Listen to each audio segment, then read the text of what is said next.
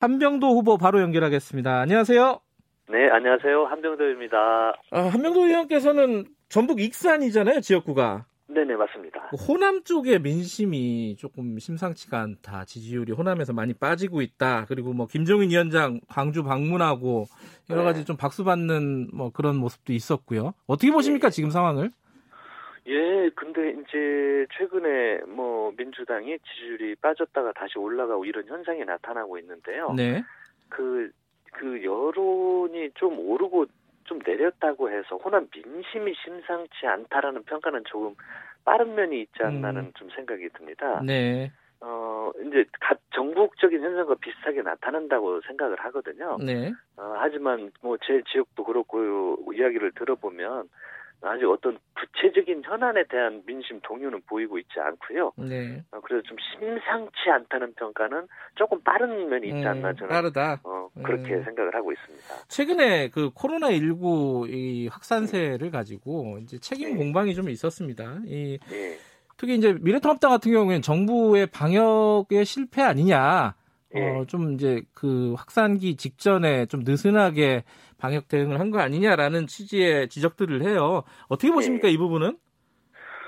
예, 그게 아주 급속도로 다시 확산된 계기는 네. 정확히 사랑 제일교를 통해서 더 급속히 확산되고 있다는 걸 인정을 해야죠. 음. 어, 거기에 맞게 방역 대책을 어, 세워야 된다, 세워야 된다고 어, 생각을 하고요. 네. 어, 그래서 그것에 대해서는 현실에 대해서는 좀 정확히 인정을 하고 네. 어디서 많이 확산됐냐 이런 걸 평가하기보단 어 그걸 구체적으로 평가를 해서 네. 좀 어느 단체나 집단을 정치적으로 해석하는 건 지금 아무 의미가 없습니다. 음. 아, 근데 이제 구체적으로 어디를 통해서 많이 확산됐냐 이런 걸 명확히 판단하고 네. 어, 그것에 대해서는 대책을 세워야죠. 예. 그 네. 아까 어, 신동근 의원에게도 똑같은 질문을 드렸는데 이게 사람들이 궁금해하니까 이것도 여쭤보겠습니다. 네네. 어, 2차 재난지원금 이거는 어떻게 다 줘야 되는 건지 어려운 사람에게만 줘야 되는지 재원 마련은 어떻게 해야 되는 건지 뭐 공무원 네. 임금 삭감해야 되는 건지 말씀해 네. 주시죠, 이 부분. 그 부분은 지금 이제 조금 더 네. 어, 필요하다고 생각하면 당연히 네. 지급을 하는 걸 원칙으로 생각을 하고요. 네. 근데 저는 어, 어 그저께 그 우리 당정청에서요. 네. 어, 좀 먼저 방역에 집중을 하자. 네네. 네. 어, 그러니까 지금 재난지원금 관련된 건 어, 이제 필요하면 언제든지 지급을 해야 된다는 원칙하에 조금 빠른 면이 있지 않냐. 네. 어, 그래서 지금은 방역에 좀 집중을 하고 네. 이게 이제 2단계로 넘어갈지 3단계로 어, 우리가 전환을 해, 야 될지라는 네. 어떤 상황을 보면서 어, 어떤 규모, 어, 음. 어, 전체 지급할지 아니면 선별적으로 지급할지 이런 걸 어, 좀 종합적으로 놓고 판단을 좀 하는 게 더 실효성이 있지 않을까 저는 그렇게 생각을 합니다. 지금 딱 판단하기는 좀 어렵다 이런 말씀이신 건가요? 네, 어, 지급은 해야 되는데 네. 이게 2단계인지 3단계인지에 따라서 수요가 더 많아질 수도 있고 음. 방역이 잘 되면 좀 줄어들 수도 있고 이런 문제잖아요. 네, 네. 어, 그걸 지금 빨리 결정을 해버리기보다는 네. 어, 이후에 어, 좀 그 전파 속도나 규모 이런 걸 보면서 논의를 해도 저는 늦지 않다고 생각을 합니다. 공무원 임금 삭감은 어떻게 생각하세요? 예, 뭐 어려운 곳에는 모든 주체들이 그리고 이제 공무원 같은 경우는 좀더 어, 앞장서서 어, 삭감을 해야 될 뭐 필요성에는 인정을 하지만 네. 저는 공무원 포함 정말 어려움이 닥쳤을 때는 우리 국민들 또는 어떤 경제 주체들 네. 모두가 네. 어, 이 어려움에 공감하는 이런 쪽으로 좀 폭넓게 접근을 했으면 음. 좋겠습니다. 아까 한동근 아, 신동근 의원께서는 음.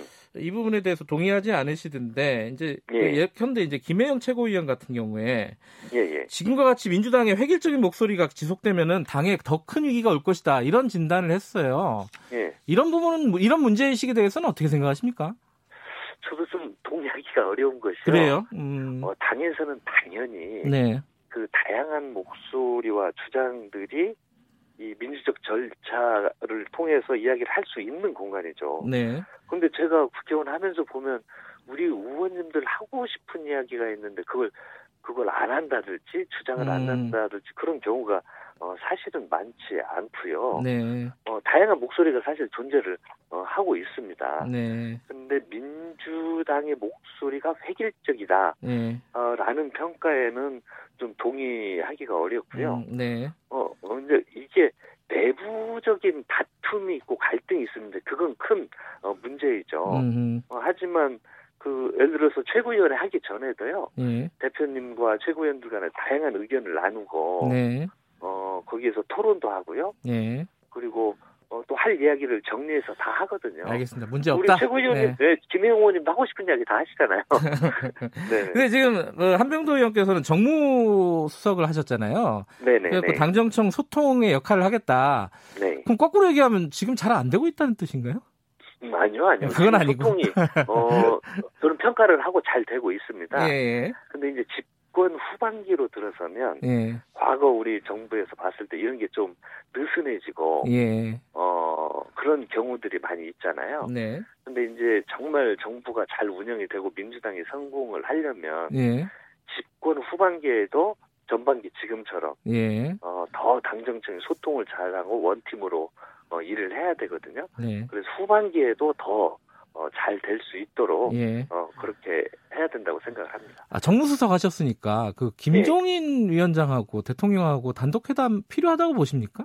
아유, 여야는 언제든지 필요하면 만나서 이야기를 하고 그래야죠. 음. 그리고 대통령께서는요, 그때 네. 당시에 제가 수석을 할 때도 야당에서 불통이라고 이야기했는데 역대 어느 대통령들보다도 전 정당 당대표, 원내대표, 개별 대표 포함해가지고 굉장히 많이 그 협상을 했었고요. 네. 그리고 여야정 상설 협의체를 만들어서 야당과 정기적으로 3개월에 한 번씩 만나자라고 합의문까지 작성을 했었습니다. 예. 그리고 상, 여야정 상설협의체를 한 번 했는데 그 다음부터 야당이 한 번도 어, 참여를 안 했죠. 음. 어, 그래서 여야는 어, 어떤 현안이 있을 때도 당연히 만나야 하고요. 어떤 국정 운영에 대한 걱정과 우려가 있으면 대통령을 만나서 다양한 게 의견을 그 어, 폭넓게 나눌 예. 수 있어야 되죠. 그래야 단, 예. 된다고 생각을 합니다. 단독 회담도 괜찮다 이런 말씀이신 뭐, 거죠? 뭐 단독 회담이든 예. 뭐 어, 전체 회담이든 예, 예. 어, 필요와 시기에 따라서 저는 필요하다고 생각합니다. 알겠습니다. 짧게 어, 한병도 의원이 최고위원이 돼야 한다라는 이유 간단하게 듣고 마무리하죠. 네, 저는 뭐 출마 최종 결심도 네. 집권 후반기에 우리 그 민주당 정부의 성공을 위해서 당정청이 더 원활하게 네. 소통하고 원팀으로 일할 수 있는 역할을 어, 하고자 나왔습니다. 우리 문재인 정부는 민주당 정부이고요. 또 네. 민주당 정부가 문재인 정부입니다. 네. 어, 끝까지 성공할 수 있도록 어, 윤활유 역할을 하려고 나왔고요. 그게 저의 가장 큰 장점이 아닌가 생각을 합니다. 알겠습니다. 오늘 네. 말씀 감사합니다. 네, 감사합니다. 자, 더불어민주당 최고위원 후보 한병도 의원이었습니다. 김경래 최강사 1부는 여기까지 하고 2부에서는요. 어, 취임 100일 맞았죠. 어, 미래통합당 주호영 원내대표 인터뷰 예정돼 있습니다. 그 물어볼 게 굉장히 많죠. 궁금하신 분들, 어, 궁금하신 것들 그 문자로 남겨주시면 저희들이 대신 질문해 드리겠습니다. 잠시 후에 8시에 뵙겠습니다.